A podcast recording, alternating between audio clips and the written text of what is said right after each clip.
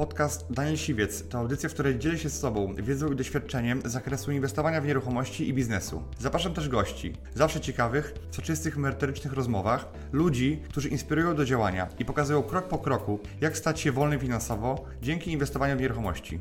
Posłuchaj ich historii, zastosuj modele działania, wykorzystuj narzędzia i uzyskuj podobne rezultaty.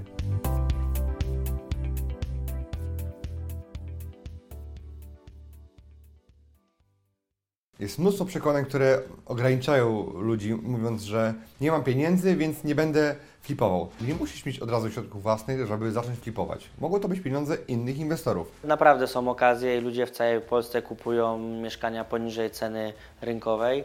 A jeżeli chodzi o inwestorów, jest aktualnie masa inwestorów, którzy inwestują w mieszkania, ponieważ jest to płynny biznes, pewny biznes i coś, co działa.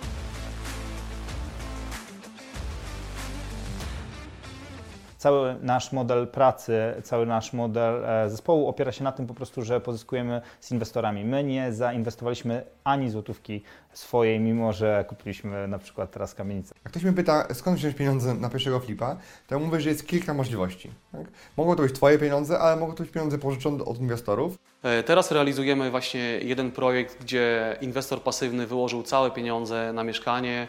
On jest właścicielem, my znaleźliśmy mieszkanie, nadzorujemy remont i będziemy zajmować się sprzedażą. One będą w ten sposób stawiane, mniej- od tamtej ściany mniej więcej do tego miejsca. Dlatego na całe szczęście ja się nie muszę wtrącać i to mnie najbardziej cieszy, tak powiem szczerze. No No. od tego my jesteśmy tutaj, żeby, żeby to prowadzić. Swoje pieniądze inwestujecie w najlepszym możliwym miejscu, najbardziej intensywnie, a tam, gdzie jest mniejsza stopa zwrotu, bierzecie, zapraszacie, zapraszacie wspólnika, czyli inwestora. Od przyszłego roku chcemy zaczą zacząć swój pierwszy projekt deweloperski i tam chcemy własne środki przeznaczyć właśnie na tą działalność deweloperską, a flipy nadal e, kontynuować.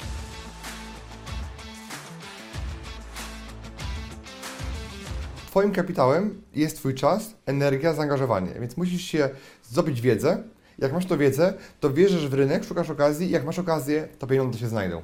E, Na początku szukałem tego inwestora, później skupiłem się na tym, żeby znaleźć jakąś okazję inwestycyjną i przedstawić ją, a inwestorzy się e, sami znaleźli. Znaleźliśmy tych inwestorów e, poprzez grupę facebookową po warsztatach Daniela. Wystarczy zapytać na, na grupie i tam są inwestorzy, którzy dadzą Ci pieniądze. Jeżeli to jest dobry deal, on nie jest przekolorowany, to ci inwestorzy położą pieniądze. To był jakby pierwszy dla mnie i najbardziej oczywisty sposób. Bardzo mnie zaskoczyło przy poszukiwaniu inwestora na pierwszego flipa em, liczba telefonów i liczba odpowiedzi od potencjalnych inwestorów, bo skoro e, napisało do mnie 6 czy 7 osób e, do jakiegoś jednego mieszkania w jakimś Grudziądzu w Kujawsko-Pomorskim, e, to mówię, chyba się to da zrobić i dlatego nie zatrzymaliśmy się na jednym, tylko robiliśmy drugie, trzecie, czwarte, żeby zadowolić potencjalnych inwestorów. Tu jest miejsce na sofę, a ta ściana będzie taka dekoracyjna, tak jak tutaj postawiliśmy tą, y, tą płytkę. Ona będzie taka dekoracyjna z telewizorem. Mamy teraz jednego takiego właśnie inwestora pasywnego, który y, miał środki, aby całą inwestycję zrealizować y, w pełni. I poznaliśmy go na jednym z wydarzeń, e, na którym Daniel poprosił, abym powiedział coś ze sceny, swoje doświadczenie z flipami. Było to e, na tym evencie nieruchomości od zera tutaj w Warszawie. Opowiedziałem krótko swoją historię i e, okazało się, że jedna z osób z widowni podeszła do mnie. Podobało mu się to, co mówię też e, i w ten sposób nawiązaliśmy współpracę.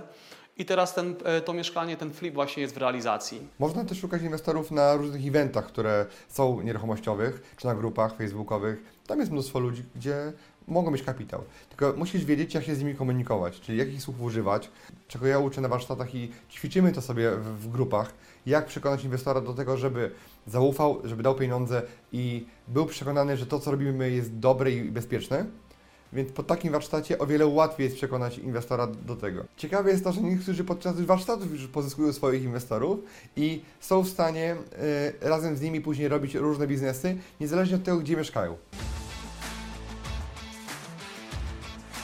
Jest mnóstwo ludzi, którzy chcieliby zainwestować pieniądze, bo na przykład mają więcej pieniędzy z innych biznesów niż są w stanie sami slipować. I mówię, słuchaj, mam takiego deala, czy nie chciałbyś być moim inwestorem?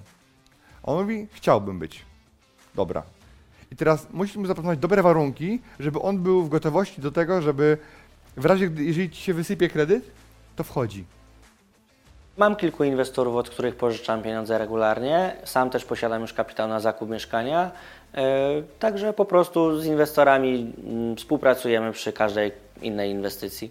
Chodzi o to, żebyście szanowali czas takiej osoby e, i dosyć prosto ułożyli ten schemat rozmowy. Czyli na, na początku musicie powiedzieć tak. Słuchaj, jest do zrobienia deal. Deal polega na tym, że jestem w stanie znaleźć okazyjnie mieszkanie poniżej wartości rynkowej, podnieść jego wartość remontem i sprzedać z dużym zyskiem. Czyli biznes polega na tym, że mogę okazyjnie, jestem w stanie okazyjnie kupić mieszkanie, czyli znaleźć takie mieszkanie, bo umiem, poniżej wartości rynkowej, albo mam takie mieszkanie poniżej wartości rynkowej, podnosimy jego wartość jeszcze bardziej re- remontem i sprzedajemy z dużym zyskiem. Prościej się nie da. Dwoma, trzema zdaniami. Najlepszym możliwym źródłem finansowania dzisiaj dla kogoś, kto nie ma pieniędzy, jest inwestor. Może być tak, że możemy dać podział 50-50, na przykład 50 na 50. Można inaczej podział łupu, czyli zysku. Załóżmy, że chcesz e, się z nim podzielić 50-50, bo dopiero zaczynasz. To powiedz mu tak, słuchaj, jest deal, na którym możemy zarobić razem 60 tysięcy. W dosyć, w bardzo prosty i bezpieczny sposób. Tak? Czyli mówimy, ile można na tym zrobić. Mówimy, jest do zarobienia na przykład 60 tysięcy. Jest do robienia 80 tysięcy. I proponuję ci 50 na 50. Ty wykładasz kasę, ja robię całą robotę. I my, okej. I to są osoby, z którymi działamy na zasadzie 50 na 50, czyli yy, my wyszukujemy tą nieruchomość, zajmujemy się remontem, aranżacją wnętrz i sprzedażą. Ta osoba wykłada wszystkie pieniądze na zakup, na remont i jest właścicielem tego mieszkania. Myślimy, że w połowie kwietnia albo w drugiej połowie kwietnia będziemy tutaj już zapraszać klientów.